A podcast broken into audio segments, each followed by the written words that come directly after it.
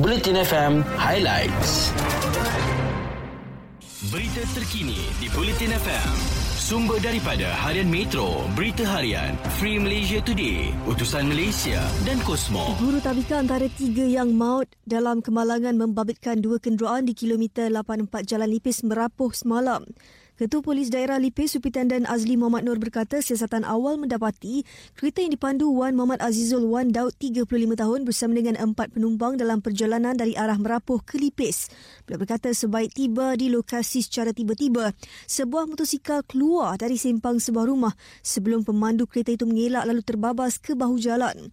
Kereta yang dipandu mangsa kemudiannya hilang kawalan lalu memasuki kelaluan bertentangan dan dirempuh sebuah van milik sebuah syarikat keselamatan. Beliau berkata kata bagaimanapun pemandu van keselamatan hanya cedera ringan manakala dua lagi penumpang kenderaan itu parah di kaki dan menerima rawatan di Hospital Kuala Lipis. Kes disiasat mengikut Seksyen 41-1 Akta Pengangkutan Jalan 1987. Dalam perkembangan lain, PKPD akan dilaksanakan di Felda Cemomoy, Bentong Pahang selama 14 hari mulai hari ini.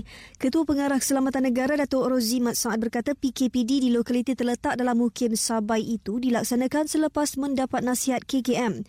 Beliau berkata SOP bagi lokasi PKPD adalah sama seperti yang diumumkan sebelum ini. Seterusnya, ibu bapa atau penjaga boleh membuat janji temu untuk menyertai program imunisasi COVID-19 kebangsaan kanak-kanak bermula semalam. Timbalan Menteri Kesihatan 1 Datuk Dr. Nur Azmi Ghazali berkata sistem tempahan melalui aplikasi MySejahtera dibuka bagi memudahkan mereka mendaftar janji temu vaksinasi. Program itu akan bermula di Lembah Kelang pada 3 Februari ini dan setakat semalam lebih 400,000 kanak-kanak berusia 5 tahun hingga 12 tahun sudah pun mendaftar.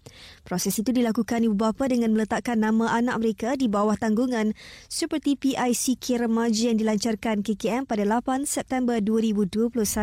Berita sukan di Bulletin FM. Dimulakan dengan perkembangan tenis, Ashley Barty mara ke final terbuka Australia buat kali pertama selepas pilihan utama itu menundukkan pemain Amerika Syarikat Madison Key dalam aksi permainan terus di Melbourne semalam.